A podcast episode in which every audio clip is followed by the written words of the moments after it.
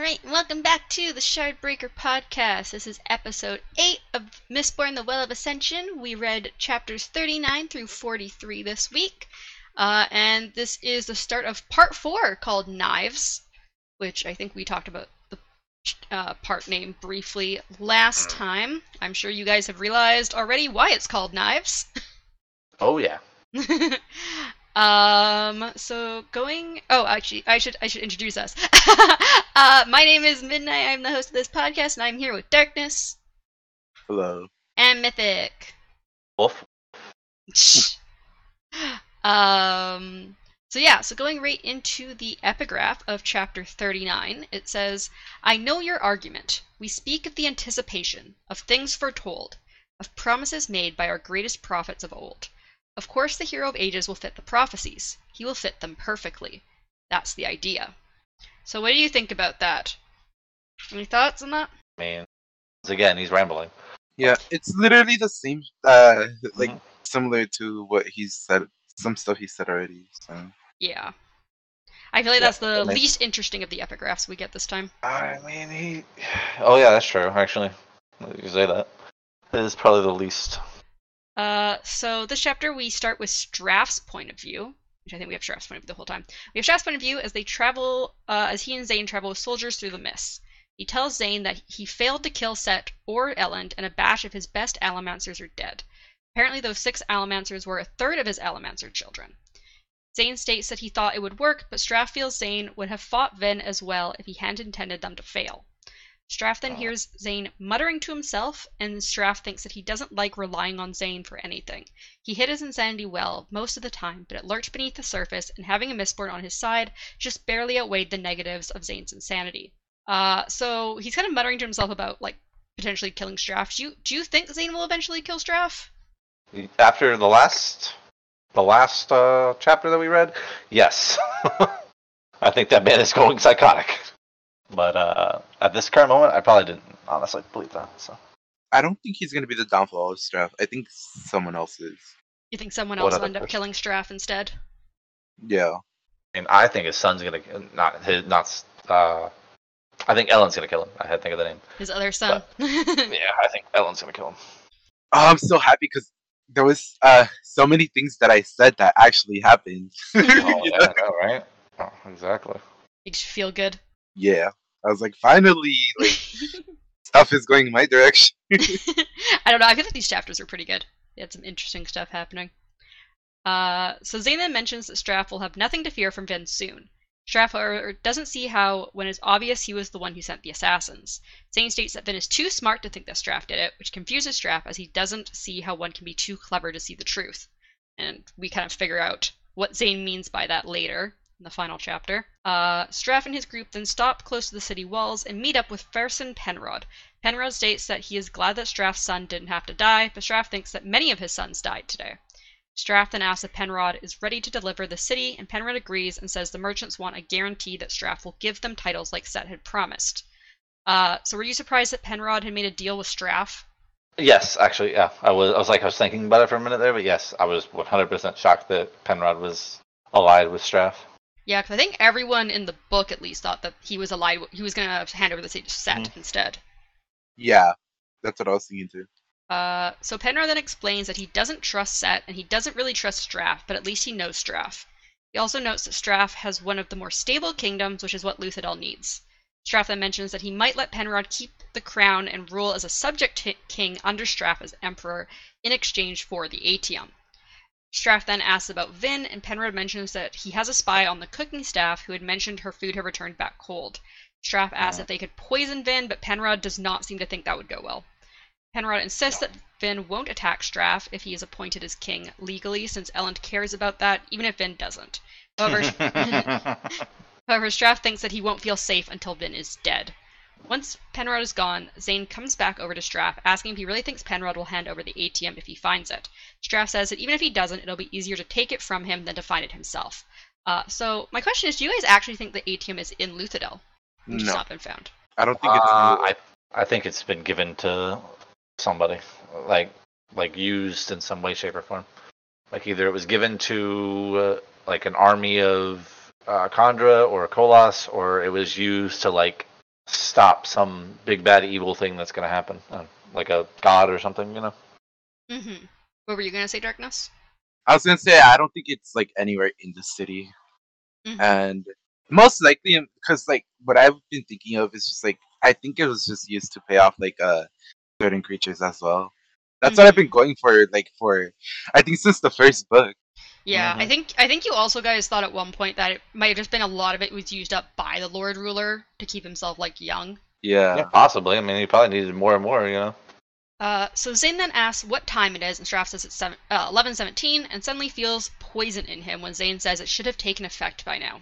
Zane then leaves, and Straff at first begins to head back at a normal speed, but soon begins galloping towards his camp. Once there, he states he needs Amaranta, which confuses his soldiers because they don't know about the whole healer thing. They're just like, "Why? You, you're suddenly in a hurry to sleep with one of your mistresses?" um, but Straff insists, and the soldier hurries off. Amaranta soon arrives and begins mixing her antidote, and Straff thinks that Zane has to die. So, do you think Straff will actually try to kill Zane? Fail, but do it. Yes. Yeah, there's no way he's gonna succeed in that. but okay. he has like a whole fucking Unless he's got another secret speaking for Mistborn somewhere. I don't know if he has much chance, but who knows? Zane seems uh, a bit powerful, even with his insanity. Yep. Uh, so that is the end of chapter 39. We move on to chapter 40, which the epigraph is, and yet something about all this seemed so inconvenient, or so convenient. It felt almost as if we constructed a hero to fit our prophecies rather than allowing one to arise naturally. This was the worry I had, the thing that should have given me pause when my brethren came to me, finally willing to believe. So, do you think they may have molded uh, Alendi to fit the prophecies? Yes. Oh.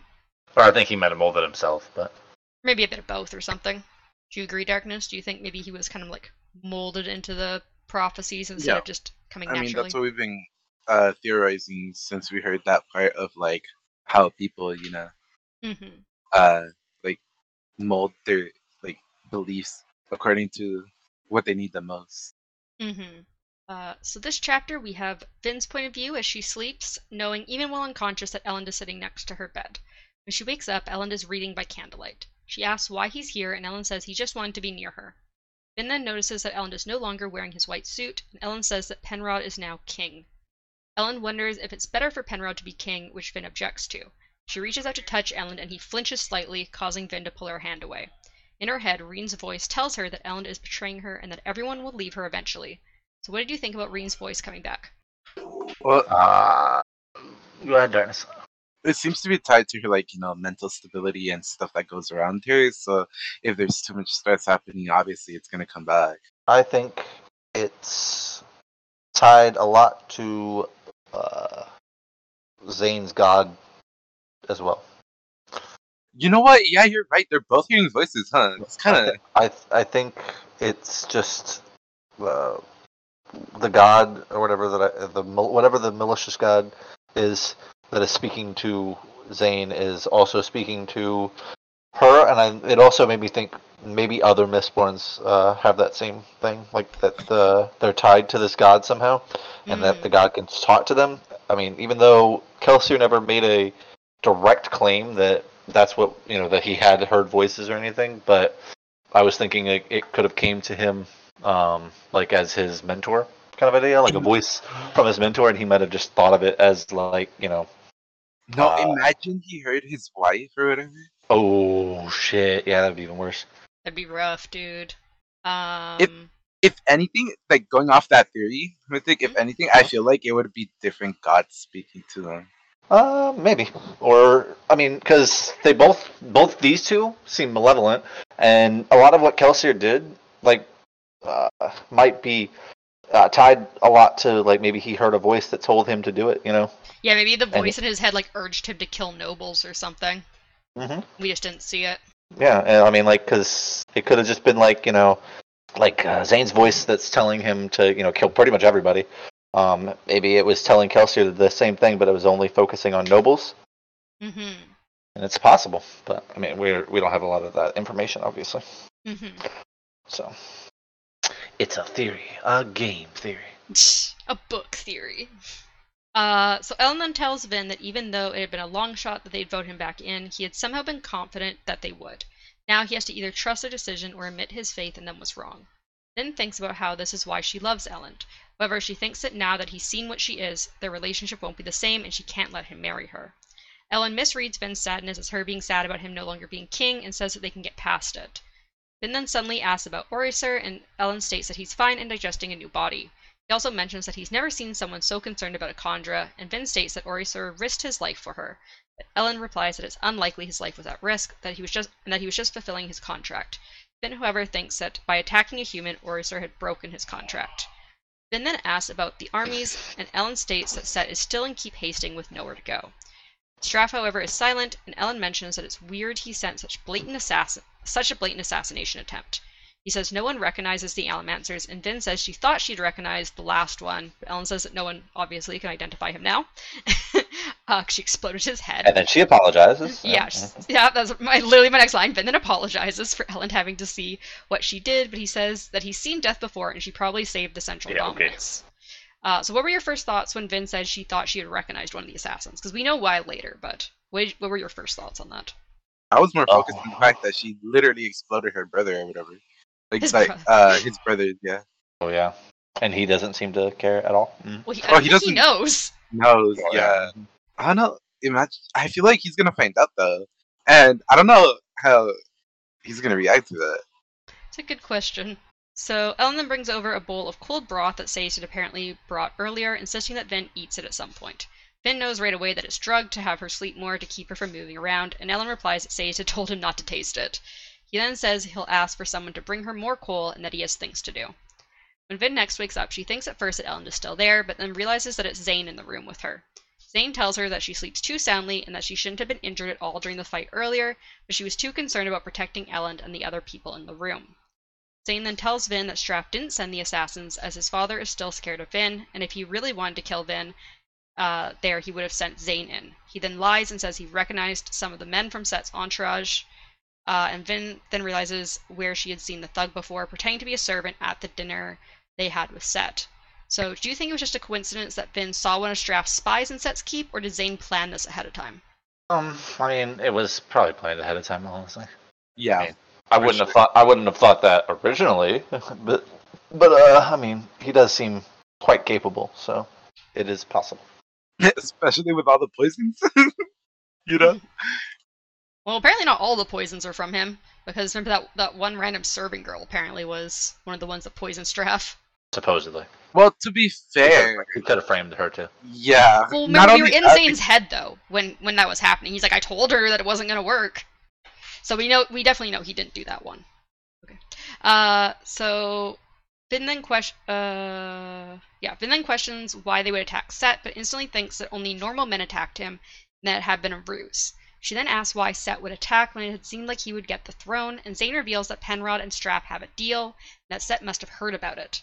Zane then says he doesn't wish to see Vin dead, and he doesn't wish for harm to befall Elend.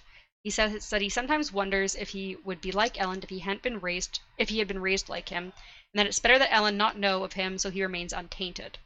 Zane then also mentions how he saw the look in Elend's eyes at the end of the fight as he looked at Vin. So do you think Zane is being truthful when he says he doesn't want to harm doesn't want harm to befall Elend, or is that just trying to manipulate Vin more?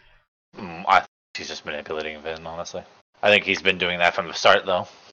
I think he's like that type of person that's like kind of like Alendi, you know, where like he at first he doesn't wish harm for it, like you know, people, but he's willing to like cause harm if it's for the greater good or whatever. He may not feel it now. Uh, and then before Zane leaves, he gives Vin some atium and says to keep herself safe. Uh, so are you surprised that Zane gave Vin atium? Yes, hundred percent. It made me not like him even more. I mean, I actually started liking him a little more, but only a little bit. When he gave her atium out of his, I assume his stash. You know. I assume again though that it's just more manipulation, but Of Yeah. course. That's what I was like. But isn't that what most of these people are really good at right now? You yeah. know? You everybody seems to way- manipulate everybody. I do get a new favorite character. Oh, do you? Oh Yeah. yeah. Are they gonna die too? Nah, they're immortal. Good. Uh, so we skip a bit to Vin still in bed. She thinks that most people feel annoyed being sick, but she feels terror, as she's used to having to fear for her life when stuck lying in bed, sick or injured. However, she thinks she's slowly becoming more like the others as life isn't like that for her anymore. Elend had apparently come to visit several times while she was sleeping, and Sazed had also come to check on her wounds and beg her to stay in bed for at least one more day before going back uh, before he went back to study with Tindwyl. OreSeur then enters wearing another dog body. Vin says everyone saw her dog die, so he could have taken a human form, but OreSeur states that he uh, that it wouldn't be uncommon for her to get a new dog, and also that he has started to grow fond of the dog bones. So were you surprised that OreSeur decided for another dog body? Not really. I think he realizes how like uh, good the dog body actually is. I for felt like yeah, I felt like it's something he would have done regardless, cause of Vin mainly. You know, cause they're besties or whatever. They've mean, I- become besties. honestly, honestly, at the near the uh, I mean, until an event happens here real soon, um, I was like very much thinking that like uh, or what, what fuck what's his name again? I OreSeur? forget names. Yeah, Orser. Okay, I was right, but I just second Yeah. guessed myself. Um, Orser uh, is like I think he's definitely falling for Vin, as in like not like in a relationship wise, but more of like she he's starting to see her more as like less of as of a master and more of as like a friend. He's and so he's- to her.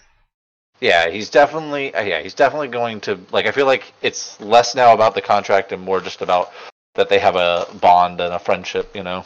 hmm But I mean, I also think that's mostly because Vin has started to actually see him more as a like person instead of a you know just a thing that does work. Yeah. But I think Yeah. I mean it's not just yeah. But the thing is like no one's actually gets to know Kandra generally. Like even Elend still kind of says like, well, Uh-huh. it's just the Kandra. So Yeah. yeah. So even if she didn't like hate him like before, yeah, I think it's nice that they're actually like kind of on even terms generally when they talk. Or she tries to make what- it that way as much as possible. I want to know what a Kandra's base form looks like. Uh, I mean, we saw it, didn't we? I'm pretty sure we talked about We how they're probably the same as uh, Mistwraiths, considering they're supposed to be Yeah. like, the same But or the- similar the as thing Mist is- Race. We see Mistwraiths as already masses of like just Uh huh. bones. Yeah, and, it, it like, would be that without bones. They'd be like a sludge puddle of goop if they don't have bones in them, I think. That's what I think too. But Yeah, so Vin then thanks him for helping her in the fight, as he hadn't done that before. Vin asks what he, uh, if what he did contra- contradicted the contract, but he says it didn't, as he didn't kill a human. Vin asks what would have what would have No, happened if. Hmm?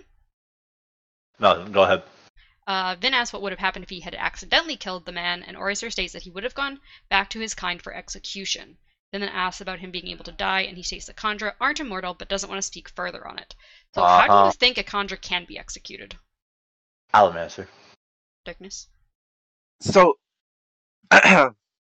just to clarify, Mhm. we should have seen the fact that they actually could kill a person coming, considering that execution, you know, like confirms that they could have killed someone. You know. Mhm. Mhm. Yeah, like there's a there's a punishment, so it had to have happened before.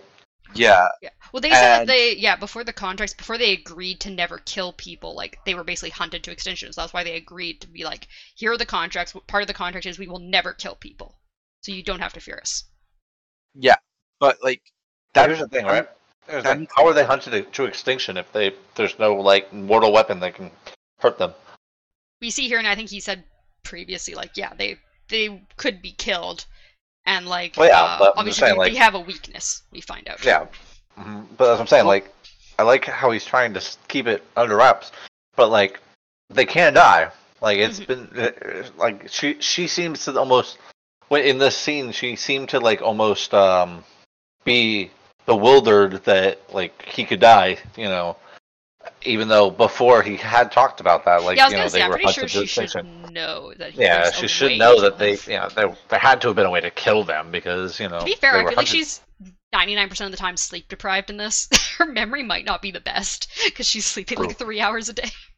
That's her fault. um, I think I was mainly focusing on the fact that pretty sure there are gonna be like rogue Kandra or whatever I, I I feel the same way. Who will like be willing to kill and stuff, but won't turn themselves in. Sort of like a Yeah. whole closer thing, where like you know, I, I'm like on their side, it'd be like a rebellion. I agree. I've, I've been saying that from the beginning, though. I think that's what the conjurer that took the bones in the. Uh, in the closet thing. yeah, yeah, yeah, where it was like a rogue. It's not an actual Yeah, that's what I'm starting to Yeah. think too. Like, I think I think it's just a red herring that like they keep talking about this conjurer that's in the thing, you know. But like it could literally just be they think that they're getting because they're getting information from their spies and stuff, you know. hmm So you think it's the spy and the conjurer unrelated? Mm-hmm. Mm. because fuck, we'll talk about this later because it gets brought up. But Yeah, yeah, yeah. Yeah, I can. I I, think bring he's you this manipulating- stuff about. Yeah, the honestly, I think he I think he manipulates that later. So Yeah, so Vin then complains that there is so much that she doesn't know about the deepness, about politics, and about her friends. OreSeur then states that he can tell her a bit about the origins of the Kandra. He states that the Kandra didn't exist before the Ascension. and really that shouldn't do that. Yeah, I know. And that their lore says really that the Lord that the Lord Ruler created them, but they aren't sure of their purpose. The Kandra called the Lord Ruler father, but it doesn't mean that they accept everything he did. Vin then asks how old OreSeur is, and he states he's old, but not as old as the Ascension. Uh, OreSeur also Uh-huh. mentions that the Lord Ruler built into the Kandra a way to control them. Apparently, after the second century, the Lord Ruler stopped paying much attention to the Kandra. They tried to be independent, but humans resented and feared them. Some knew of the Kandra weakness, so the Kandra chose servitude over slavery. Vin thinks of the fact that Kelsier and her had always fought, uh, thought of the Lord Ruler as a mostly normal man, but with extraordinary powers due to the combination of feruchemy and allomancy. However, Vin thinks that with all he did, it seems the Well of Ascension gave him amazing powers, but that they didn't stay with him. She suddenly wonders about the Lord Ruler's control Almost like I called that. uh, I think it's been brought up a few times, yeah. She wonders about uh, the way the Lord Ruler controlled the Kandra, and she pushes with her soothing. And when nothing happens, she uses Duralumin. OreSeur howls and falls from the bed, shaking. Vin instantly Yep. apologizes and that she doesn't didn't mean to hurt him. OreSeur replies that what she meant doesn't matter, and that he said too much. He asks her to Yep. promise not to do that again, which she does. He then leaves. So, what do you think of the strong emotional allomancy hurting OreSeur, and what exactly do you think it does to Kandra? No, I didn't even think of that question, honestly. Hmm. clearly they're in physical pain. So Yeah, but what if what if it's like giving them emotions and then they're becoming more human? I'll have to think about that. Honestly, that last part of that question is stumping me a lot because I, I just they get paid by atium, right? And we don't know what it does for them, right? Yeah, they get paid via atium. Uh, and uh, yeah, it seems like there is a way to kill them. Apparently, uh, people used to know their weakness in the past, is what we know. Uh, the Lord Ruler had a weakness in them that he could exploit. Uh, I think OreSeur also mentions in this section that Vin is strong like the old Allomancers before That's- like it got dil- their powers got diluted. That's what I was gonna mention, but I Mm-hmm. just didn't remember the name. the name is OreSeur, by the way. Right. I want an OreSeur, an OreSeur uh, point of view. Uh, we may or may not get that at some point. Uh, You didn't have tell to you say that. it's- You literally didn't have to say that. Like, could have just left that in the wind, and then you know, because now I'm believing there is going to be one, because you wouldn't have said that if there wasn't. I mean, I feel like we'll find out more about the Kandra for sure, and the Colossus, and the you know, well, I us, think yeah. they eat it. Colossus. Yeah. hmm I think they just Oh. eat the atium. Actually, no. We're gonna go. I'm gonna go back to Kakarats. That's what they are. They're Kakarats. Oh, here's the theory I was think- one of the theories I was thinking about, right? So this is all related to like how they were saying that they come from like ruin and preservation and all that shit. Eh. Right? Two gods. Yes. Um, so I was like at some point I was like Couldn't remember Like- their names. Thank you, Darkness. I was like, fuck, okay, um if the Lord Ruler made the Kandra, right? Hmm? And he made like the what are they called? Steel Inquisitors? Kakarats? The Kakarats. Yeah, he made the he made the Steel Inquisitors. Uh, Uh-huh. and he made I guess the- the Colossus too, which I didn't want to bring up, but like, um, uh, and they're technically, uh, the Kandra did say that they were like products of preservation, right? They, and not yeah, they call like- they call humans. Uh, I think I, I don't remember the exact wording, but they say they're oh they, they say they're of dying ruin race. and the Kandra Yeah. of preservation. Yeah. Yeah. So what if like, what if he was actually at least like a god, like even if it's a minor god, it's because of the Well of Ascension, and he was able to create them, right? And including like the Steel Inquisitors, I feel like they are like no longer human as well, right? So Mhm. I feel like they would fall into the category of preservation as well. Sorry, I think 'cause, my like, headset cut out. They they uh what what's else? What is You, also- you think Uh, the Steel Inquisitors are part of our preservation? Yeah. Hmm. Yeah, I feel like they fall into the same type of category, especially deriving from him. Mm. Because there seems to be a pattern here, and I feel like all three of them definitely have like origins related, like the similar. They're similarly made. Because I mean, all three of them, we don't know how they're made. So Yeah, I mean, And- Inquisitors, we know. I think you can kind of guess a little more than you can with Koloss and Kandra because they're, from as far as we know, based especially on what Marsh said, it seems like they're obligators, and then they do something to them, like, and by putting all these spikes through them. I think it's more than just the spikes, though. Like, Yeah, well, I'm saying we, we at least know that they're like a little bit because there's like there are people that have been spiked and then it's done something to them, or there might be something else to it, but like we, we have a little bit more information than the Kandra and the Koloss, at least in that regard. yeah, I I- mean, yeah. I just I feel like there's a lot more god like god type of like you know stuff happening that we're like than what we're actually seeing. yeah, the gods are Or at play. Yeah, I agree. Yeah. You have anything else there, or do you want to move on? For now, move on because I I'm waiting for another part as well. Chapter Mhm. 41. Uh, the epigraph is After that, I began to see other problems. So, this is a short epigraph, but I do feel like it's kind of interesting because he says, because the previous one was saying, like, uh, like, Alendi could have been too perfect. Uh, they, like, potentially, like, molded the prophecies around him more than that. And then he see, sees other problems. So, what do you think these other problems could be? Besides He's that he's evil. too well. Alendi is evil. What do you think, Darkness? Repeat it. Uh, what do you think these other problems are that Kwaan is seeing with Alendi uh, being the hero of ages? Nothing darkness. Sorry, I'm just trying to I'm trying to think if it's like if it's the like sacrifices that he's making that's finally getting to him, or if he's just like, oh, uh, he seems to be taking on that role way too like you know, how do I say it? Like way too well. Like you know, Hmm. like he seems to be adjusting to it too too well. Okay. Uh, so we start this chapter with Sazed's point of view as he and Tindwyl study Kwaan's writing. Tindwyl asks why Kwaan would oppose Alendi if he feared the deepness, since Alendi was trying to stop the deepness. Sazed This states is my favorite chapter. This is a good chapter. Sazed states is it's because he favorite no longer thought Alendi was the hero of ages, but Tindwyl states that obviously you don't need to be the hero of ages to defeat the deepness, since Rashek was able to. We then learn that Rashek was uh, Uh-huh. is Kwaan's nephew, and Kwaan had sent him and Rashek's friends to be Alendi's packman on purpose. Rashek was right. Rashek was to keep Alendi from the Well of Ascension, and if needed, kill him.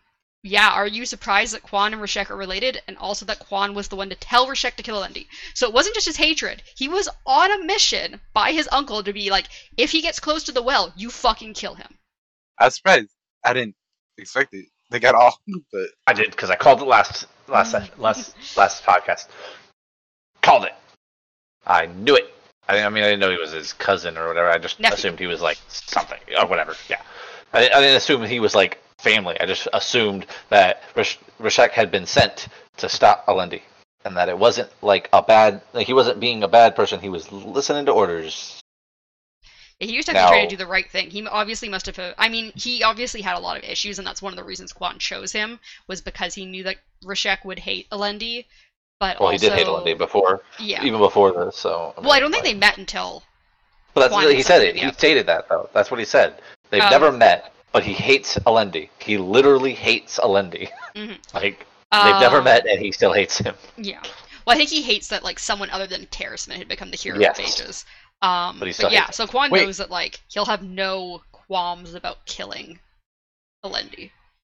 there was like this part about like uh like I I'm not sure, but it was like uh how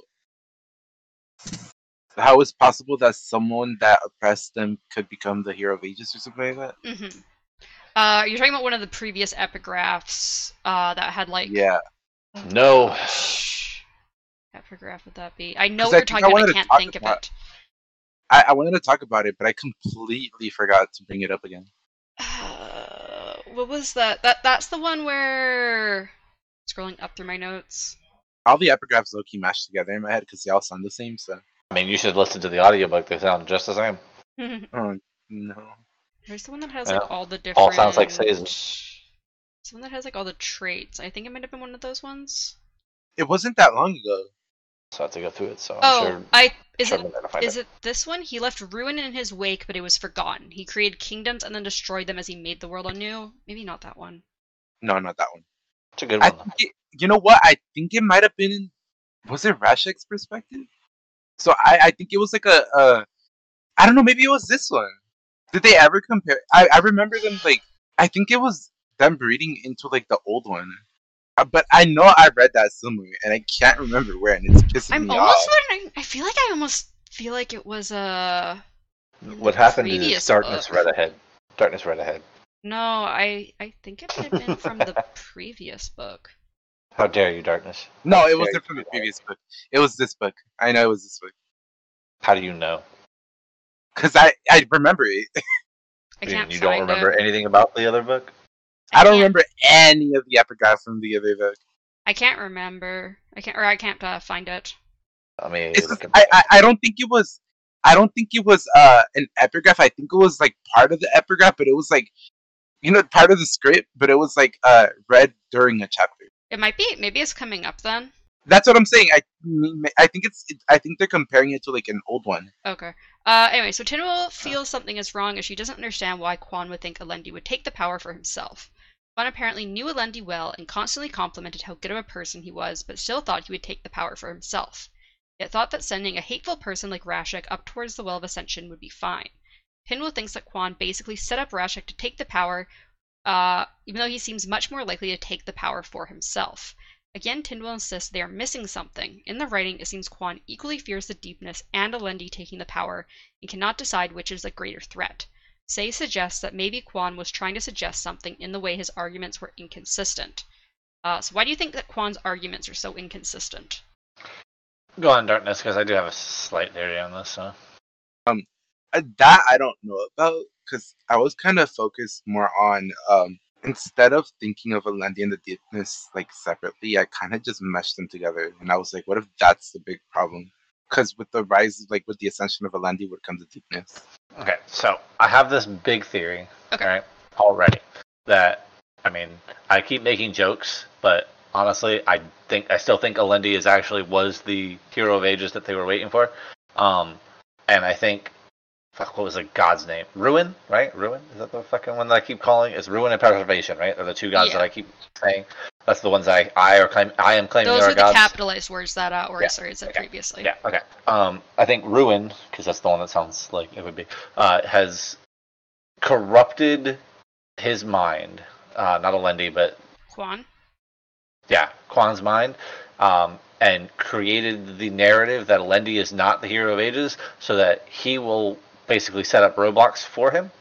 Hmm. Um, and hence why he then called Rashek, Rashek to do it, and then Rashek went in there and he probably saw the truth after murdering Alendi or imprisoning Alendi, because that's what I actually think is happening.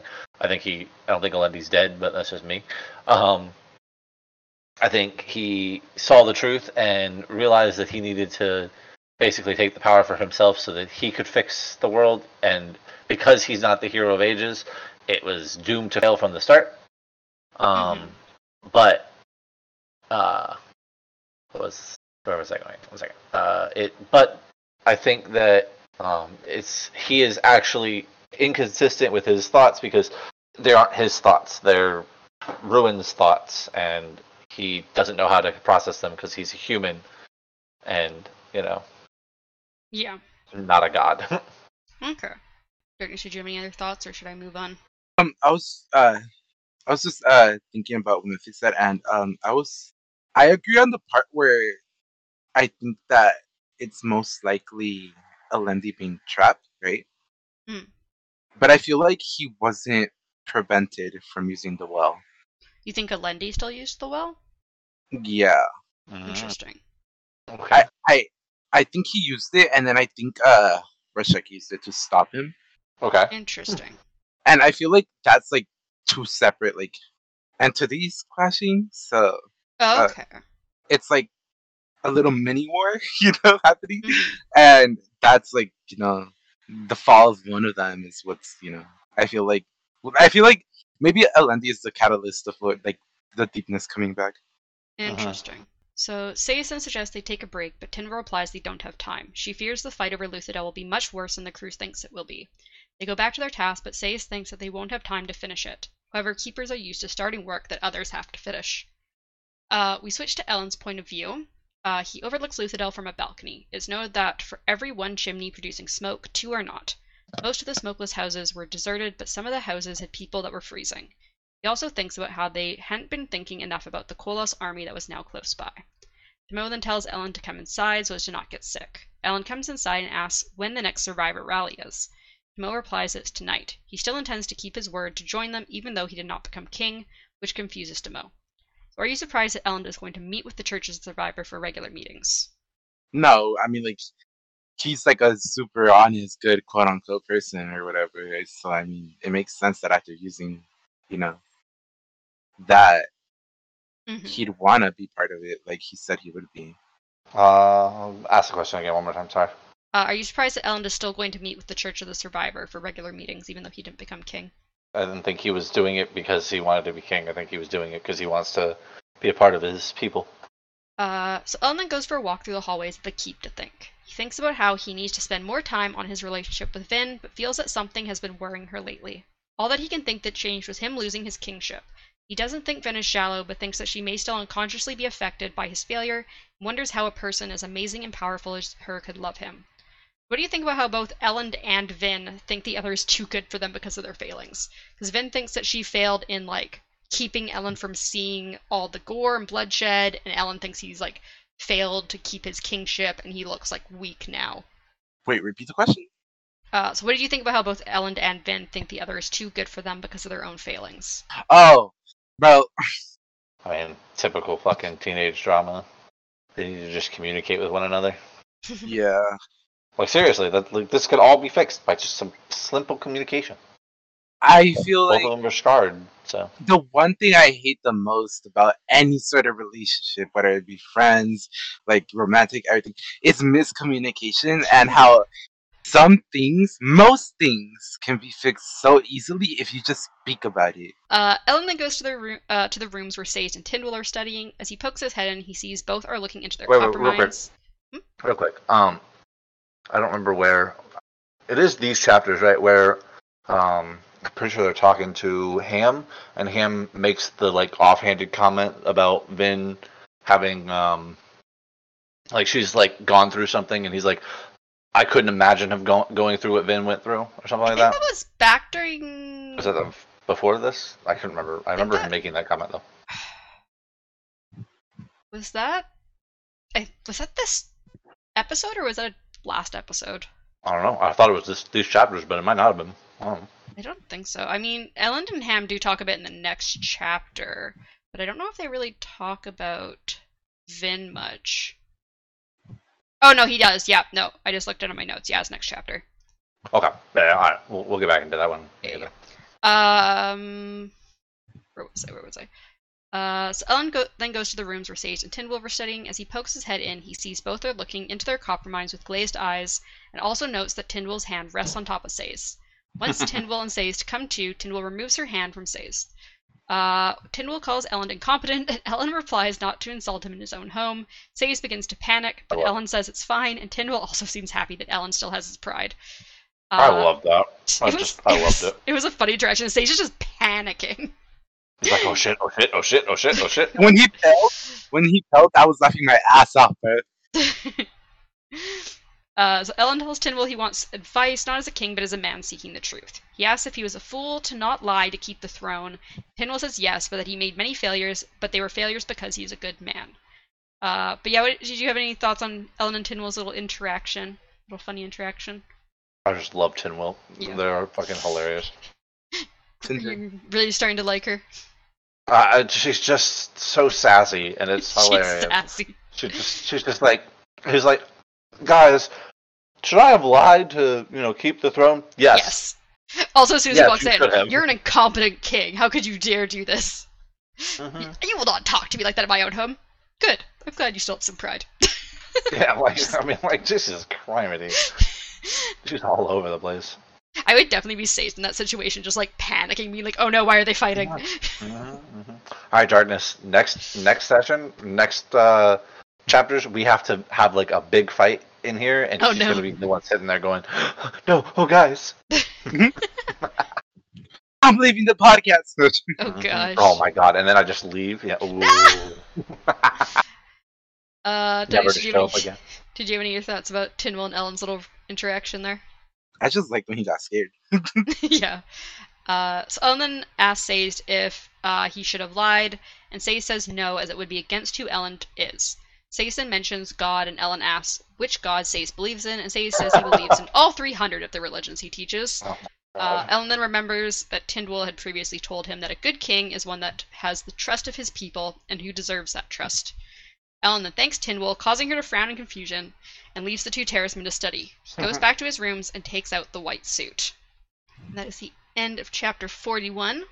and then he puts it on and becomes a badass. so, chapter 42, uh, the epigraph is Some of you may know of my fabled memory. It is true. I need not a Feruchemist's metalmind to memorize a sheet of words in an instant.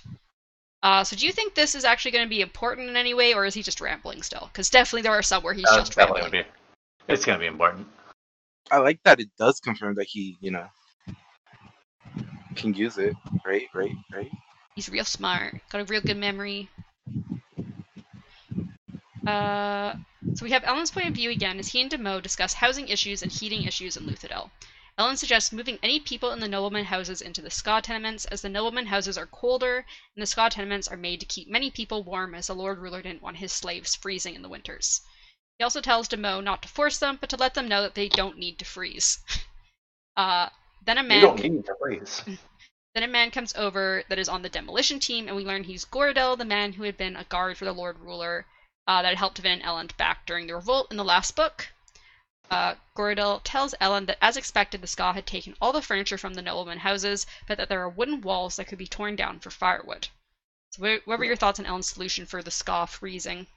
When I first read that, I didn't know how to feel about it because I was like, what do they think about it? As in, like, oh no, he's turning into a bad guy at first, you know? Well, he's not forcing them. He's just saying, like, hey, you guys need to be in warmer houses with wood. No, yeah, I, I get it. No, I, I, Mhm. I know I know that part, but like I meant like in the beginning because he didn't Mm. specifically say that he wasn't gonna force them. He just said move them, and I was like, oh, you know, like Lord fuck, Ruler. Yeah, yeah. He's becoming the Lord Ruler, guys. I was like, is this his villain arc? Villain I, I feel like honestly, I feel like Elend is trying to pretend to still be the king when he's not the king anymore. Well, yeah, I mean, Oh. they, the other people don't seem to be doing shit for them, so Well, no, obviously not. They don't care about the skaa. the only person, literally the only people in the city that care about the skaa are that group of people, the one specific group. yep. And the Skaa themselves, they care about themselves. I don't even think they care about themselves. The Assembly Skaa don't care. I don't think the skaa care about themselves. They're living in squalor and dying for cold. I mean, some of them did Willingly. leave. Some Uh, of. Yeah. no, no. But I just want to point out that it is willingly, technically. They are willingly staying there. uh, so we then get Felt, the man who had worked for the Ventures and tracked Finn down previously. Uh, yeah, Felt. Uh, he comes over to Ellen. He explains that the I refugees. mean, I, I, I always wonder how he felt. I just think of the material Felt. Yeah, I did too. Me But like, too. I, I always thought of how how does he feel? uh, Like how does he feel? I want to know what he felt. at Did Felt moment. felt? Did, uh, how did Felt feel when he felt the Felt? The felt felt like felt. Felt's felt felt like felt. You know, the fact that that is an English sentence is insane. and that it's legitimately an English sentence. Yeah. Um. So yeah. So Felt comes over to Elend. He explains that the refugees were not the ones poisoning the well, and they checked the pass walls, which Elend had not been aware existed, and also didn't think anyone there was to blame. Felt then says he discovered that the grates in the river, keeping people from swimming into the city, had new locks on them, meaning that the poisoners were coming in and out through the river.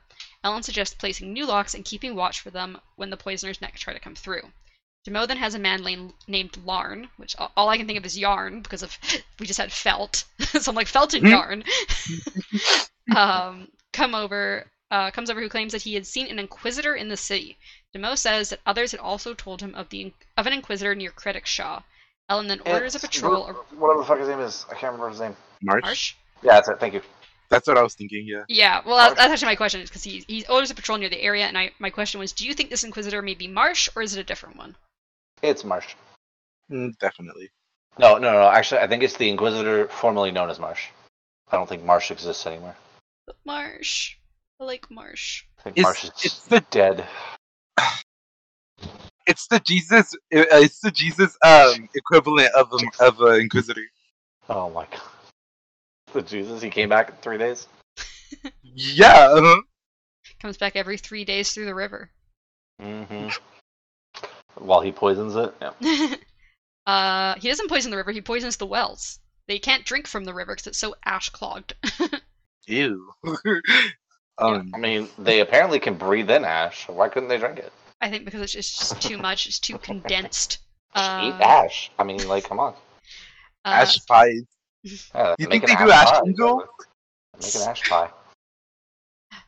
Uh, Ham then shows up, knowing that Elend is wearing his white suit again. He says no one should have to wear a uniform, but Elend notes that Ham is always wearing a vest, even in cold winter, so it's basically a uniform of a thug. Elend thinks that Ham seems more solemn and focused lately, and that it's hard to remember he has a wife and two children. His wife's name is apparently Mardra. Uh, Elend then realizes why Cett came into the city in the first place. He intentionally allied himself with Elend and Luthadel, as by locking himself into the city, if Straff attacks, then Cett's army will help defend Luthadel, along with the city's soldiers. He took the Oh, chance that the assembly. Hmm? I said, yeah, how could that go wrong at all? he took the chance that the assembly may side with Straff and basically made the risk of either taking the city or being destroyed. Elend then Hmm. asks how insane Ham is feeling at the moment. We then time skip to Elend in a tunnel heading out of Luthadel. Ham is leading an old woman, whom Elend thanks for helping them. Elend then pays her, including three extra coins, to leave a scout to watch for their return. So at this point, before you read further, what did you think Elend's plan was going to be? Honestly, I zoned out because I was driving and I didn't even realize until we literally get the answer to that question. I see. I Like, thought I- he was. I. I'm sorry. I thought he was gonna go to like the Koloss army and then try to convince him to uh. Uh, to attack the other two. To attack Straff. Yeah. Hmm. yeah, because they already have Cett. They don't have to worry about him. He's stuck. Uh, so Elend asks Ham how long he's known about the place, and Ham states that he's known about it since he was a kid, as Granny Hilda, uh, Hilda used to give him sweets. He also used to sneak Mardra and the kids in and out of Luthadel through the tunnel. Elend is surprised that Ham grew up in Luthadel, but Ham says he didn't have it quite as bad as Vin, as he had parents and was a boy. Ham then asks if Elend is going to shut the tunnel down, but Elend says it isn't his business. Uh, and you, you said you wanted to talk about that part a little bit? No, because like, because right there is when I, because I don't remember. I thought he said more than that, but maybe he didn't. I don't know. I figured because he said he didn't have it as rough as Vin. I felt like Ellen should have like in that moment been like, you know, she had a really rough childhood. I think he knows that she had a really rough childhood. Maybe maybe I should go talk to her about this rough childhood and see if maybe she's like projecting this rough childhood into her real life, you know, everyday life. Into her, Huh. her present day life. Yeah, like oh man. Well, like, I like that would have been a great catalyst moment. I, I just mean- want you to know that you just met you, you you just met my new uh favorite character, by the way. Which is Oh, Granny Hilda. Yeah. Really? Okay. Yeah. Like. Yeah, she's immortal, so I guess that makes sense. Is she? She um yeah, just like Mob. Ah, yeah, I see. exactly. Mhm. Well, yeah, we don't know what happens to them, so they are immortal. By the way, have you seen Hoid at all? Uh, have we seen Not in this one. Not in this one. Not in this book. We saw him in the last book. I thought we had seen him early on for some reason. Oh no, I don't think we have. Because I have a Hoid counter. You have a void counter. I want to see if he's in every book. Because you told me he wouldn't be. I think I told you he's in every book, but he's not in every story. Because there's the short stories in um Arcanum Unbounded, and I don't. He's not in every one of those. But he, I believe he is in every single book. He he is in this book. Huh. We just haven't met When him he yet. comes up, He when he will comes come up, I'll write it on my on my counter. I've been on the lookout for him. Because he's he's on my God watch. yes, but yeah, I, I do believe he's in every single proper book. It's just not every single short story, like little story. Wait, is he in the space one too that I'm allowed to read? No, he's only in Cosmere books. You're allowed to read that one because it's not Cosmere. I was hoping he'd be in there too. No, he's only in Cosmere books. Wait, is there somebody in those books that's like Hoid? Uh, I don't. Have I you don't- read those books? No, I haven't read those books. Oh, okay, then never mind. I'll figure it out myself when Uh, I I read don't those know. books one. Um, also, I, I listened to like a short snippet of the beginning of the la- next book because I accidentally put that one on because I have it now. Oh my now. gosh. Yeah, I don't remember anything they said, but I just Right. realized I, I went to put it on because it was like on the top of my uh, Audible, Mhm. and and then when it didn't say chapter blah blah blah, I'm like, that's weird. oh no. Okay. I thought I thought it was funny. uh, so Elend then tells Ham, uh, which Ham makes.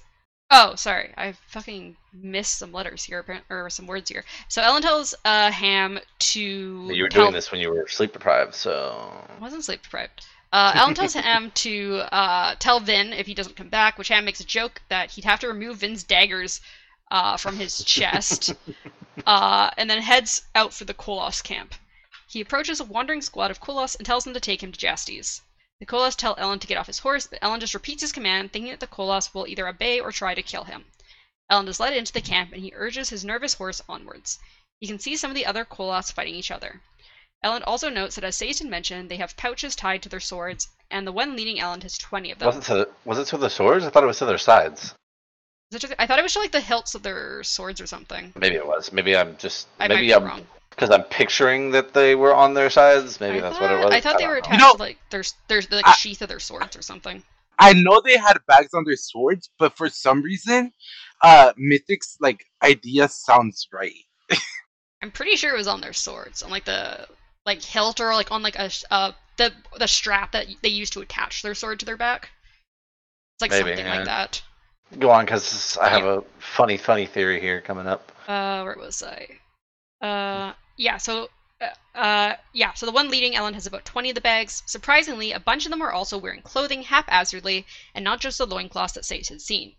Uh, so were you surprised that Elend went into the Koloss camp to talk to Jastes? Like, were you were you surprised by this sudden like, oh, he's going straight in there by himself? Yeah, I, was, I mean, Oh, I yeah. was because I thought he was a fucking weak little piece of shit, and then this man started really changing my mind on that. Elend fucking becomes a badass this chapter. You're like, God damn, Bro. Elend. It- Uh, hopefully, hopefully he keeps that from like now until he becomes an Allomancer. It's crazy because I Loki wanted something that I really wanted to happen happened like right at the end. You know, you know what I'm talking about, like right there. Yeah, But, like, yeah. Uh-huh. when he's yeah, he leaving, ate my horse. I was yeah. like- I was like, "There's no way it actually happened," because I was like, "Just do it, just do it," you know, just fucking go for it. yeah, Elend's got some character growth going on in this book. yeah, he ate my horse. So, you he, know. he ain't that weak little book boy anymore. Yeah, I mean, you know, that's what happens when that's what happens when people eat your horse. That's what happens when you're in a relationship with Vin. Oh yeah, that too, hundred and percent. and uh, trained by Tindwyl. Man, nope, definitely. I don't think that had too much factor here, but yeah. Uh, I'm pretty sure it did. I'm pretty sure he says that Tindwyl taught him how to fight.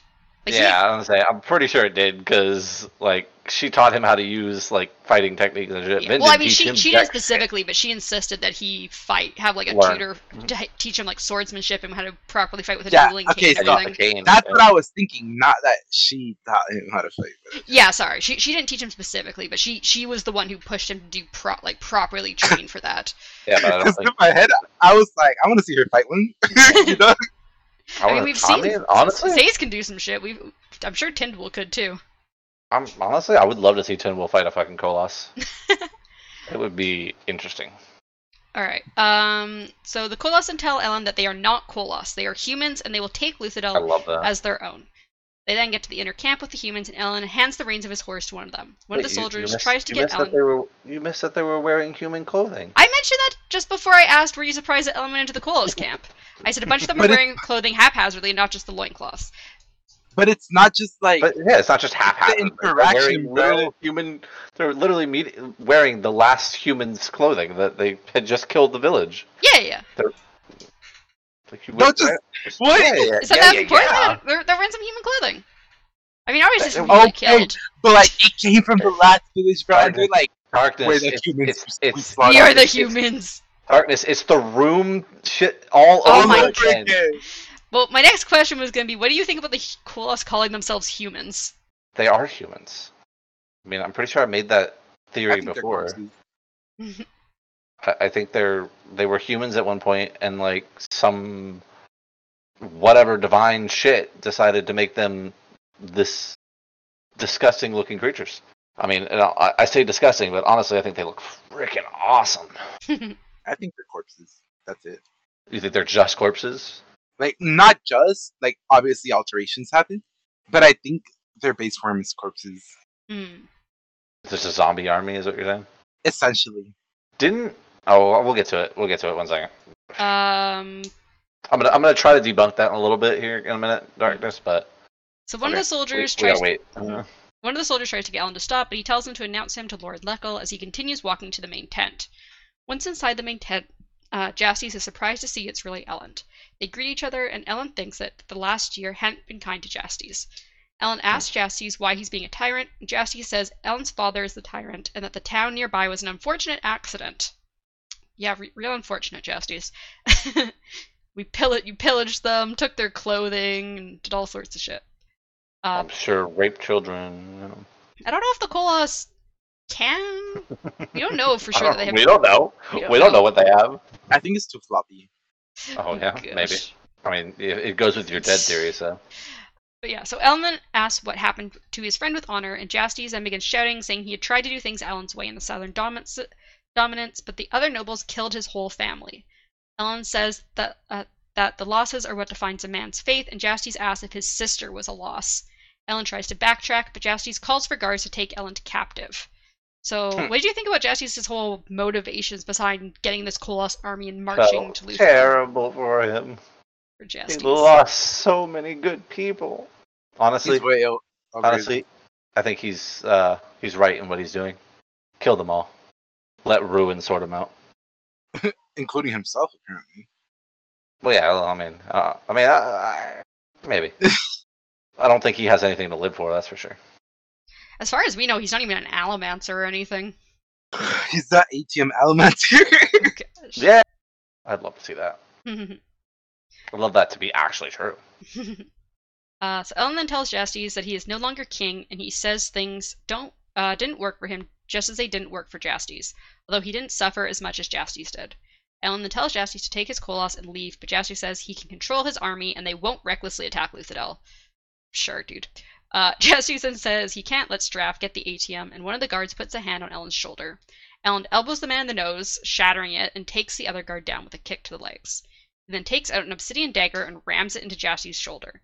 Elend tells Jastes uh, to take the Koloss and leave, maybe attack Cett or Straff's dominances. He won't let them get the atium, but he also won't let Jastes attack the city with the Koloss. Elend then holds the dagger to Jastes' throat and walks him towards the invisible line between the human and Koloss camp. He pushes Jastes back towards the guards as he steps over the line into the Koloss area. Elend tells one of the Koloss to lead him out, which it does without complaint. So, were you surprised by Elend being able to fight off those two guards and then taking Jastes hostage and also stabbing him in the fucking shoulder? Yeah, I thought it was badass. badass, bro. Yeah, I, don't, I mean, I don't know where it came from because he was a little He got pissed. bitch before. He was a little bitch before. I don't know. I don't know where this all came from. He's grown. He's grown. He's pissed off. He's done being the bottom. Oh, you tell him, darkness. Uh, so suddenly Elend attacks the smallest Koloss he can see, stabbing it in the back and taking it by surprise. The Koloss is able to toss Elend You off, missed but the whole point that when he walked outside, he didn't see his horse. Sorry, I did miss that. Uh, yeah, so Elend walks out. His horse isn't there, so he's got to just walk back. Uh, and then he kind of like has this thought where he's like, "Should I do it?" But it doesn't really explain until he's suddenly like, "Yeah, I'm just gonna attack this Koloss." so he, he finds, it seemed like it was out of nowhere. That was pretty funny. yeah, so he like suddenly just attacks the smallest Koloss you can see, stabbing it in the back and taking it by surprise. The Koloss is able to toss Elend off, but Elend stabs it in the thigh. Elend is punched away, and Elend notes that the blood of the Koloss, although still red, is brighter and more reflective than human blood, but it may best just be the contrast between its uh, blue skin. The Koloss Mm-mm. gets out its sword and gets Elend in the side slightly, but Elend pushes in close and stabs the Koloss in the eye.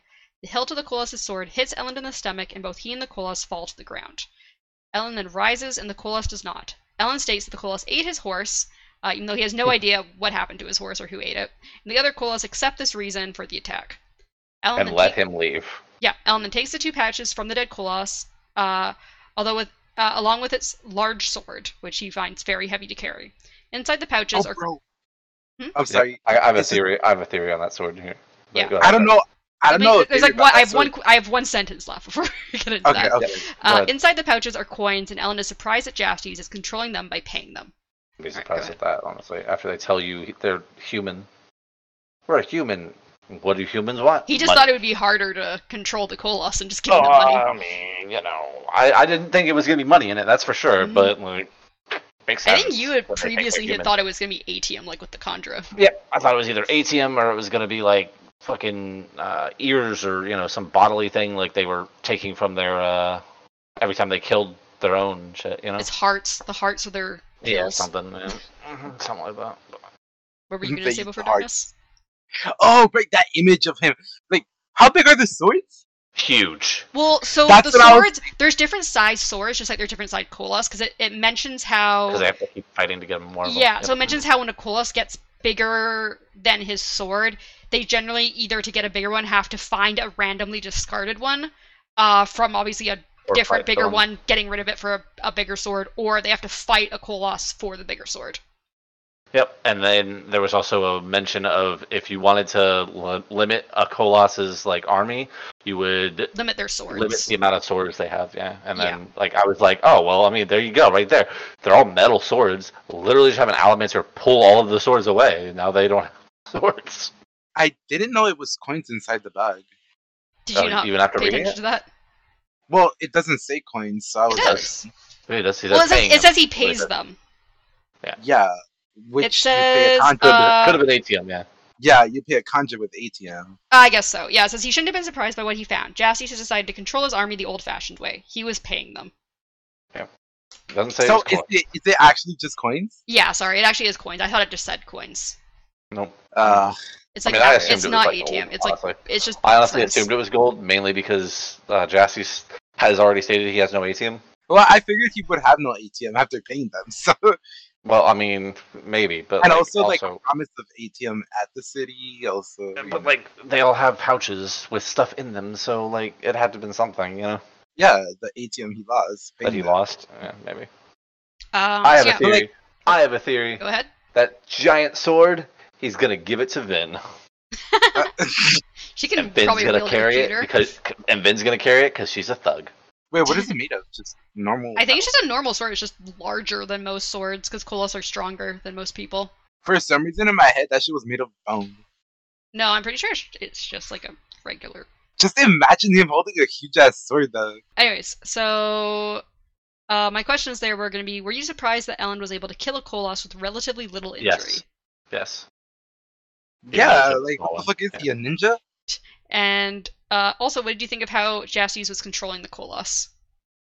I didn't. That's expect kinda- him to be paying him. To be honest, I mean, maybe with atium, but I, Mhm. That- I, yeah. I, even though you said it in here, I already had the assumption that it was gold, like coins and shit. You know, like he was actually giving them money, real money, because they stated, "Oh, we're human," and I'm like, "Well, what do humans want? They don't want atium. They want money." Unless you're an So- Allomancer, you don't usually want atium too much. Although they exactly. do use atium as some sort of like trading currency, but their main I mean, yeah, but you're still is trading. They're still trading it for money. What do you even need coins as like as a Koloss? They think they're human. Okay, but also, also on your topic of them being uh, zombies, uh, zombies don't bleed. well, to also, be I'm fair, pretty sure they stated they made they had pain, they felt pain. So to be fair, I meant like, I meant like their base form is a corpse, and the adjustments like you know made them that. But like I didn't say they, I, I, didn't think they stayed dead. okay, I gotcha. All right, your base form is a corpse. I got it. All right. I thought you were saying like they're literal walking corpses. You know, so there's not. No, that's why. That's why I. I, it's, I think it's it derives from this uh theory that the more people they killed, the the more of them like you know popped up. That I had like when we first thought about know, how I they were didn't created. even think about that. Hmm. Because they do state that they don't know how they reproduce. So yet they yeah, I was a that was of them. literally So, literally like the question Midnight asked when I was like, yeah, what if they just like kill like, and that's the reason they're always fighting and shit, you know? no wonder. But oh, by the way, I was I was thinking so their blood seems shinier or whatever. That's like some metal shit, but there's no Yeah, metal. it's apparently brighter and more reflective. Than yeah, normal. Yeah. like it's gonna be a metal idea. Yeah. But he, uh-huh. he does note that it may be because of the the like Blue skin. contrast between the blue skin. He's not sure. It's, it, it, it can't be a one-off like that. Nope, Mhm. Yeah. that's too easy. On to the next chapter. The Yes. on- amazing next chapter. On, to the next Chapter chapter. forty four. No, chapter forty-three. Uh, so the Yeah, epigraph so they have giant ass is. Holy shit. Uh, so the epigraph is the others call me mad. As I have said, that may be true. You true. are mad. So yeah, do you think Kwaan is mad? Yes, yes, you're mad. You're hearing voices. I already know it. He's the first Mistborn. what do you think, Darkness? Is Kwaan mad? Yes and no. Like I feel like it's getting to him, but I feel like he's just being displayed as mad, hmm. especially during his time by the other people around him. He's also Because literally wrote in the same, written the same sentence numerous times. okay, Man- but like Man's a little crazy. that that would make like almost hella authors crazy in, in time, but you know, All right. uh, Uh, so we've switched to Vin's point of view after Elend had returned from the Koloss camp and is now asleep. OreSeur had apparently, I guess, heard what happened and told her everything about Elend's trip to the Koloss camp. She thinks that even though she had saved Elend from assassins, she still feels helpless. Suddenly, OreSeur growls and Vin notices Zane on the balcony. Zane tells her that Demoux had contacted his father and offered to open up the gates and offer up the city, although Vin doesn't think this makes sense. Zane continues to say that Cett had likely gotten Demoux to do this to reinforce that Straff was the one behind the assassination during the vote so that Cett could take over the city with hopefully Penrod uh, and Elend dead. This causes Vin to think she is right about Demoux being the Kandra spy. Uh, so do you think any of what Zane has said about Demoux is true? No. I think I don't think Demoux's the spy. But actually, no, wait. I think I don't Mo think Demoux's a rogue the. Kandra, but like, Yeah. I, I I think it's not that he's a spy for someone on the sides they know of. I think it's like, He's doing his own thing, yeah, choosing the side he wants to choose at any given time. Yeah. Hmm. I- it- could make sense. I, I think he's playing the sides at any given time. I don't think Demoux's the. Uh, Kandra. yeah, I think it's going to be whatever the other guy's name is. I can't remember his name. Uh, Dockson? is Yeah, that's it. Uh, so Zane suggests they go after Cett, and Vin agrees, although she pauses when Zane says they need to hit hard, not just assassinate Cett, as someone else may take his place.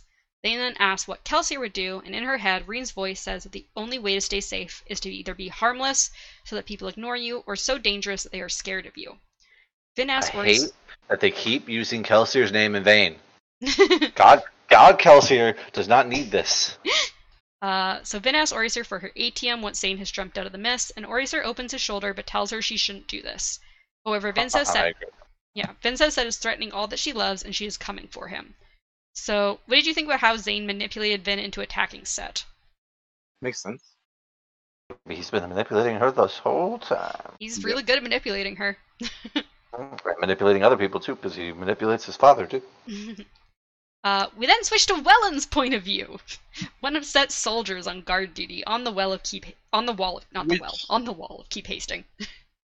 Which, by the way, we get two random viewpoints. this- Yeah, we've yeah, we're getting a lot of random people in this fucking shit. Uh, so one of the other We got the soldiers. one one weird merchant guy, and now this guy. Yeah, now we got Welland. Uh, so one of the other soldiers, Jarlo, asks if Welland sees something in the mist. Suddenly, coins spray out at the guards on the wall. He hears men cry in pain and sees a coin shoot through Jarlo's mouth and out the back of his head. Two figures then fly overhead, leaving Welland alone amidst the corpses. Uh, what do you think of the short Welland POV, POV, and do you think he'll show up again? No, he's dead. No, Welland's not dead. He was he was there amongst the corpses. He's dead. alive. After this, he's dead. I'm pretty sure. I'm pretty sure. Uh, fuck, I can't remember people's names. Zane kills him. That's it. well, he says he sees them like jump into the keep at this point. Uh-huh, just yeah. left and then later, later we see Zane walk in with blood on his fucking hands. So Yeah, after going through like the whole fucking keep. murdering. Well, so you don't think Welland's gonna show up again? What about you, Darkness? Do you think Welland's gonna show up again? Nah, I thought he was dead at that point too. uh, so we go uh, back to Vin's point of view, as Zane says he sh- they should go from top to bottom of the keep. Vin nods as she thinks that they both they don't know where in the keep Cett may be. They rush forward and Zane throws out a bag of coins, both of them pushing out, sorry, pushing on these coins and killing surprised men. They then push against each other while pushing on the breastplates of soldiers, causing the soldiers to be thrown backwards. Soldiers burst from another room, and both Zane and Vin head into that room. Inside are about 50 haze killers. Vin quickly kills 10 of them, and she thinks that Kelsier had once told her that he had trouble with half a dozen. More come at her, and Vin attacks. She sees Zane has killed the haze killers that attacked him, and he nods towards the back of the chamber. They go into an elevator shaft, which I don't know how they have an elevator. It's probably a pulley system elevator. I have no idea. Uh, and Yeah. Vin goes up to the third floor while Zane goes to the second. Haze killers burst out of the kitchen, and Vin thinks that there must be another staircase through there. She doesn't see Cett around. As the haze killers come to attack, she uses duralumin to pull on the stained glass windows, shattering them inwards, and men scream. She avoids the attacks of the men who weren't hurt by the glass and jumps out one of the broken windows and goes up. She sees a body fly out the fourth floor window and then sees Zane jumping out a window as well, meaning that floor was also clear. Vin heads to the fifth floor of the keep and shatters a window, heading inside and killing a man with a metal belt buckle quickly. She uses that belt buckle to kill every man in the room. Vin then goes into another room. Buzzsaw. Hmm? Buzzsaw. Yeah. Uh, she then pretty goes sure into how they how they explained it. she goes into another room and finds Cett sitting in a wooden chair and his son standing between him and Vin with a dueling cane. Vin wonders which is the Mistborn. What do you think? God, I loved I loved his son at this point. I what was do you like think about? two. Yeah. What do you think about Vin and Zane fighting uh, all the soldiers and haze killers through the keep? Terrible idea. Also, even before they state it later, I was like, why didn't he send any Allomancers against her? Like I was like, this man if this man has all of these haze killers, why didn't he send some Allomancers in there as well? Like you would think that he would throw everything he could to defend himself. Well, I think at this point she thinks that probably the last Allomancers of her of his were the attackers, and it's just either him or his son that's a Mistborn, and that's all he has left. His daughter. Oh. Hmm. So when this started, I was like, this is it. This is the Magneto moment, you know, that I was waiting for. I was Oh, it, it got pretty badass. Yeah, Yeah. it was pretty badass. I mean, I, I definitely, I, I definitely thought, right, that his daughter was going to show up at some point and be a Mistborn, like, because it would have been Mm. hilarious. It would have been just so Mhm. hilarious to me if, like, the person that you hate so much is the one that yeah, is the one that, that like fights uh, against her or something and like gives her an actual fight or something. It would be, or actually no, I think at the, at the end of this, I thought it was gonna be Zane that she was gonna like, because Zane comes in with his blood all over him and all this, and I was like, uh oh, he's gonna kill him, and I was like, wait, what if she shows up and she saves him, you know, like, or even better, what if she shows up and she kills her own father? Oh damn.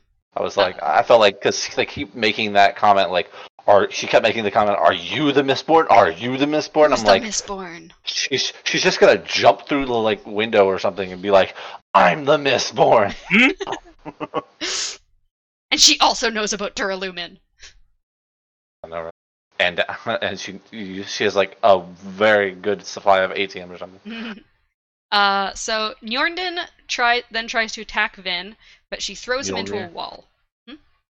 Mjolnir. Gneorndin, which my fucking autocorrect keeps trying to s- switch to Gordon. Ah, Mjolnir. Gordon Ramsay. Yeah. Gordon uh, Ramsay. Cett tells her to leave Gneorndin alone and do what she came to do. She goes up to Cett, grabs him by the front of his suit, and tells him to fight her before throwing him backwards. Cett collapses against a wall and coughs. Hmm? I just I, I find this whole thing funny because then right after this, This it's like poor crippled it even- man. it She's just even explains he throws like a weak ass punch, and I'm like, hey, she asks him to fight back. He is attempting to fight back. So she approaches and he tries to hit her, but he's he's just very weak. And she tells him to fight her again as she throws him off to the side. Gneorndin gets between Vin and Cett again, and Vin can see the terror in his eyes. He wasn't a Mistborn. Cett tells his Uh-huh. son to step aside again. Gneorndin begins to cry, and Vin is surprised to find tears on her own cheeks as well. She says out loud that he has no Mistborn and that he sent his Allomancers during the vote attack. Cett, however, replies that she killed all his Allomancers two months ago when they tried to assassinate her. Apparently, Allrianne is the only Allomancer born to his family in centuries as they've been corrupted by skaa blood. So, were you surprised that Gneorndin or Cett are not Allomancers in any way? Not at all. Well- I even stated it when she said it the first time. Yeah, I, I think I genuinely just didn't think they were elementers. No. The man does not seem like if he was an Al if the if Cett was an Allomancer, I feel like he wouldn't put this whole dog and pony show on about I'm sitting in a chair. He would probably be the guy who's like, I'm gonna make th- milk this for all it's worth. I'm I'm gonna be that flying around guy. constantly. Fuck yeah.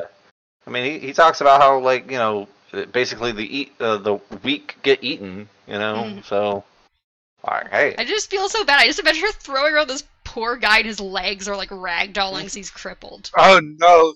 yep, cripple man. And then poor Gneorndin is just like trying to get between them, like trembling Don't and hurt crying. my father. Don't hurt my father. He's like, I'm. Papa. He's like, I know I can't take her down, but I'm gonna try, even though I have no yeah, like that. I, I thought that was the most like courageous shit I've ever seen. yeah, go He fucking knows. Gneorndin. He he had he, like he watched her buzzsaw a bunch of people. Well, I don't think he saw that because they're they're they're like in a separate room through there. But he saw her like do this all the stuff at the uh the vote, like explode that guy's head and everything. Well, I'm dead, but I'm gonna go down fighting.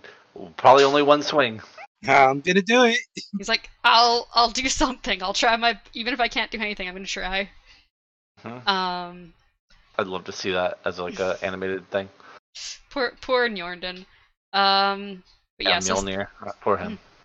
so Cett then says Straff would have would have come for him eventually, so his only hope had been to take over the city and get the atium. Vin says he could have offered an alliance, but Cett replies it doesn't work that way in real politics. Plus, he's a gambling man. Zane then I mean, appears. he's not wrong. It doesn't work that way in politics. Zane then appears, ripping apart the wall through uh, by its nails. And he's covered in blood. Vin shouts for him to stop, but he avoids her easily. She can tell he's burning Atium. She pleads for him to stop, and Zane tells her that Elend still controls her, and that he was wrong to think attacking would make her shake free of Elend's grasp. Zane then leaves, and Vin does as well. Uh, so overview questions.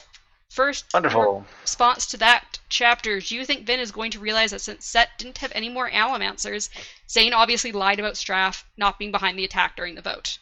That's a hard question. Well, she Uh, finally put it all together that Zane's just been manipulating her this whole fucking time. I hope No. so, but I don't think she will. She's I think she's, delusional. I think she's yeah, and naive. Uh, my next question is, what do you think Cett is going to do now after all this? They attacked me. I want you all to know they attacked me. They're the tyrant. He's gonna spin. He's gonna spin it to make it like against Elend and against Penrod or something. I don't know. Hmm. He's gonna try. He's gonna try to spin it. I'm sure. Well, it's definitely gonna be against Elend, considering that you know it's Vin. well, yeah, right. but I'm saying, but I'm what I'm saying is he's gonna try to spin it against the whole city so that he can become king. You know, Oh, like yeah. look what they let. Look what they let happen. You know. Look what they If I was king, this wouldn't happen. What if what if she came to you in the middle of the night and attacked you when you were poor and defenseless? and crippled. I mean, not everybody's crippled. I mean, they might be after she's done with them, but they're, they're not. Oh God. okay. I mean, hey, she doesn't seem to care about crippled, so she just throws them against walls and shit. you know? uh, That's and- something something Midnight would do. wow. Yeah, it is something Midnight would do, 100%. Uh, so my final question is: Do you think Jastes will actually try to lead the Colossus away from Luthadel as Elend told him to do? no, no, he's going to. They're well, first off, I think they're going to murder him. He is, he's a weak ass little shit, and I feel like because they're all. I feel like they're already. Oh wait, wait, wait. wait. Do we, we? I don't know if we missed it. I, I don't know. Maybe you said it. I just didn't comprehend it. When Elend went into the camp, he made a comment about the fact that uh, Say said there were more guards than there are when he gets there. Oh yeah, I think I might have missed that, but yeah, the, there's some guards I had missing. a theory on that. Yeah, because I had a theory on that about the fact that like he's either feeding them to. This is before we knew he was paying them, but Yeah. he's either feeding them to him or those people like tried to get ballsy and leave and they killed them. I think there's a reason No. they're scared to go over that invisible line. yeah. Uh huh. I can't help but imagine him just trying to go to sleep at night in that tent, right? And all you hear is ah, like in the distance, just and then loud crunches. Oh god. Yeah. Did you I guys have any other new thoughts or series that you want to discuss? I think I've pretty much gone through all of it. honestly, But God, it would be hilarious to see just the fact that like Every time he goes to sleep, that invisible line gets smaller and smaller. What are the coins made of? The boxings? Boxing, Uh, I think so- copper, Yeah, Oh, pretty sure that's what I'm pretty sure that's what it's stated. copper. or if if they have multiple metals like for different denominations, we've only ever heard of copper because Vin notes that they usually throw the lowest denomination of boxings, and those are definitely made of copper. hmm So I don't we don't know if there's other metals that are used for like more worth, or if they're just like different shapes or something. So what if, like- some- Kandra use atium and then they use whatever fucking metal the coins are made of. Hmm. You think Possible. they're using cop? They, you think they use copper instead of atium? Yeah, maybe. Cause what's a copper for an Allomancer? Uh, that's the copper cloud, so that hides you from Allomancers. Okay. Well, she And then- up. What does it do for? I just uh, knew that off the top of my head. Yeah, 'cause it's called a copper cloud. Oh yeah, yeah. Wh- What does it do for uh, Fergus? That's the copperminds. Remember the, the Yeah, memory yeah, stuff. mhm. Okay. About to say. I was about to say. it. Mm, Oh, it's okay. I know shit. I mean, you've Um, read the book. You, of course, you know everything. Okay. I, I should I should know things. Um, but yeah, so that's our Yeah, I had to write notes. Okay. That's our chapters for this week. Uh, next week we'll be doing chapters 44 through 47. So Oh, Hmm? wait. I wanna. You wanna? Yeah. You wanna? I wanna know what uh, gold does to uh, not like getting used to, but like using it on. You know, I wanna know what it does for uh, Colossus and uh, Mystery or whatever the, the fucking Kandra. well, the the gold is the one that you see your own selves. Do you mean like the? No, I meant uh, uh, The other the one? other one. Mm, What's it? What was it? uh, in the back of the book, the- metal, they, right? they haven't yeah they haven't actually mentioned it i think in text what it's called but in the back of the book they call it malatium Okay, well, that one. I wonder what it would do. Like, what past self would you see? Like, seen into others past selves malatium yeah, like, That's What do you another fake metal, though. Uh, i believe it the reason it's called that i believe is because it's a gold and atium hybrid metal like it's a uh alloy of gold and atium Gotcha, gotcha, gotcha. And that atium is a fake metal, so yeah. yeah that's why it's called malatium Interesting. but yeah, I would. I I'm just, I'm just like, happy that Electrum is actually a metal. shush i fucked that up I just want to know what they see. Like, do they see the pre, like, pre-creation sort of thing, or yeah? don't know Wait, does it ever happen though? don't know I mean, she can't Ah. start because. don't ask questions you d- know i can't answer Don't ask questions you already You know the answer answer to. it, though. You can be like, Don't yeah, it ask happened. questions you already know the answer to, Darkness. And the answer is, I can't tell you. She could literally be like, yeah, it happens, and not give me anything else for it. I mean, but that's also saying that it happens. I mean, I just Well, had, yeah, I, I I figured it literally just had, now. I literally just had this conversation with Squashy last night. about one piece Yes, because knowing something exists means that you will know it comes up at some point, so it ruins anything that happens beforehand because you're just like, oh well, that person can't die because they'll have this about ability. Oh, but that's know? different. I mean, Well, not really, because you would know Vin pretty much has to be the one to, To use it out. on someone else. Because what if Vin doesn't survive this book? I'm hoping, I'm really hoping she dies. But then if she doesn't survive this book, then it gets used by somebody else regardless. So Yeah, I'm not saying if Elend. it's used or not. It's used by Elend when he becomes an Allomancer, and Uh-huh. uh, uh, uh-huh, uh-huh. And then he's like, oh, so that's how they create him. Let me create my own versions. All right, no. If I'm wrong about that, I swear to God, it's gonna be a travesty because this man is a badass. He deserves to be a Mythborn, or at least a Misting. He'll he'll he'll be the atium misting. Wait, what if? Yeah. Because how do they test for them? They don't. That's the point. I mean, As well, far I, I feel like I feel like if they could test for that, like it would just be the fact that he could just see things like that, like a if Well, like- you burned atium. So like, how do they know they're not swallow missing atium. they don't test for it? Yeah, swallow atium for once, Elend. Just swallow atium and see what happens. What's what's the worst that happens? You poop out a little purple gem, you know, marble-sized gem. It's purple. I, I don't know. I'm only assuming. Yeah, it's like a little silvery white I mean, marble. I mean, I feel like as a kid I ate something that small and it came out just fine. So Yeah, Just eat it. Um, Find out what happens.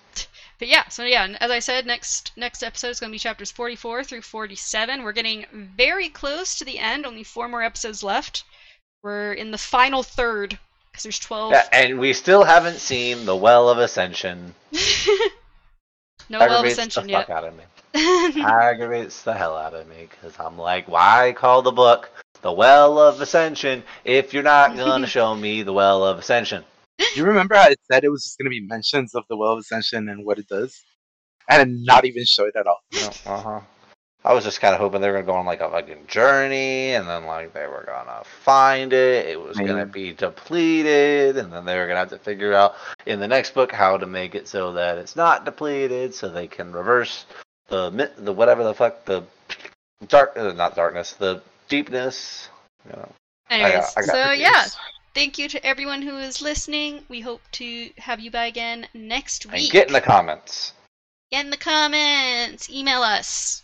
Email her because we can't get your email. Yeah, there's only one email address there. Please, please email me so you don't give spoilers. You can e- you can email me at my Twitch though if you'd like. I have everyone's Twitches with it- listed which in is- the description, along with my my Twitter and my uh e- the my my uh streamer email address, so you can contact me via Twitter DMs or email if you have any comments, questions, or just whatever. Tell me all your comments about me butchering people's names on purpose, please. You in darkness.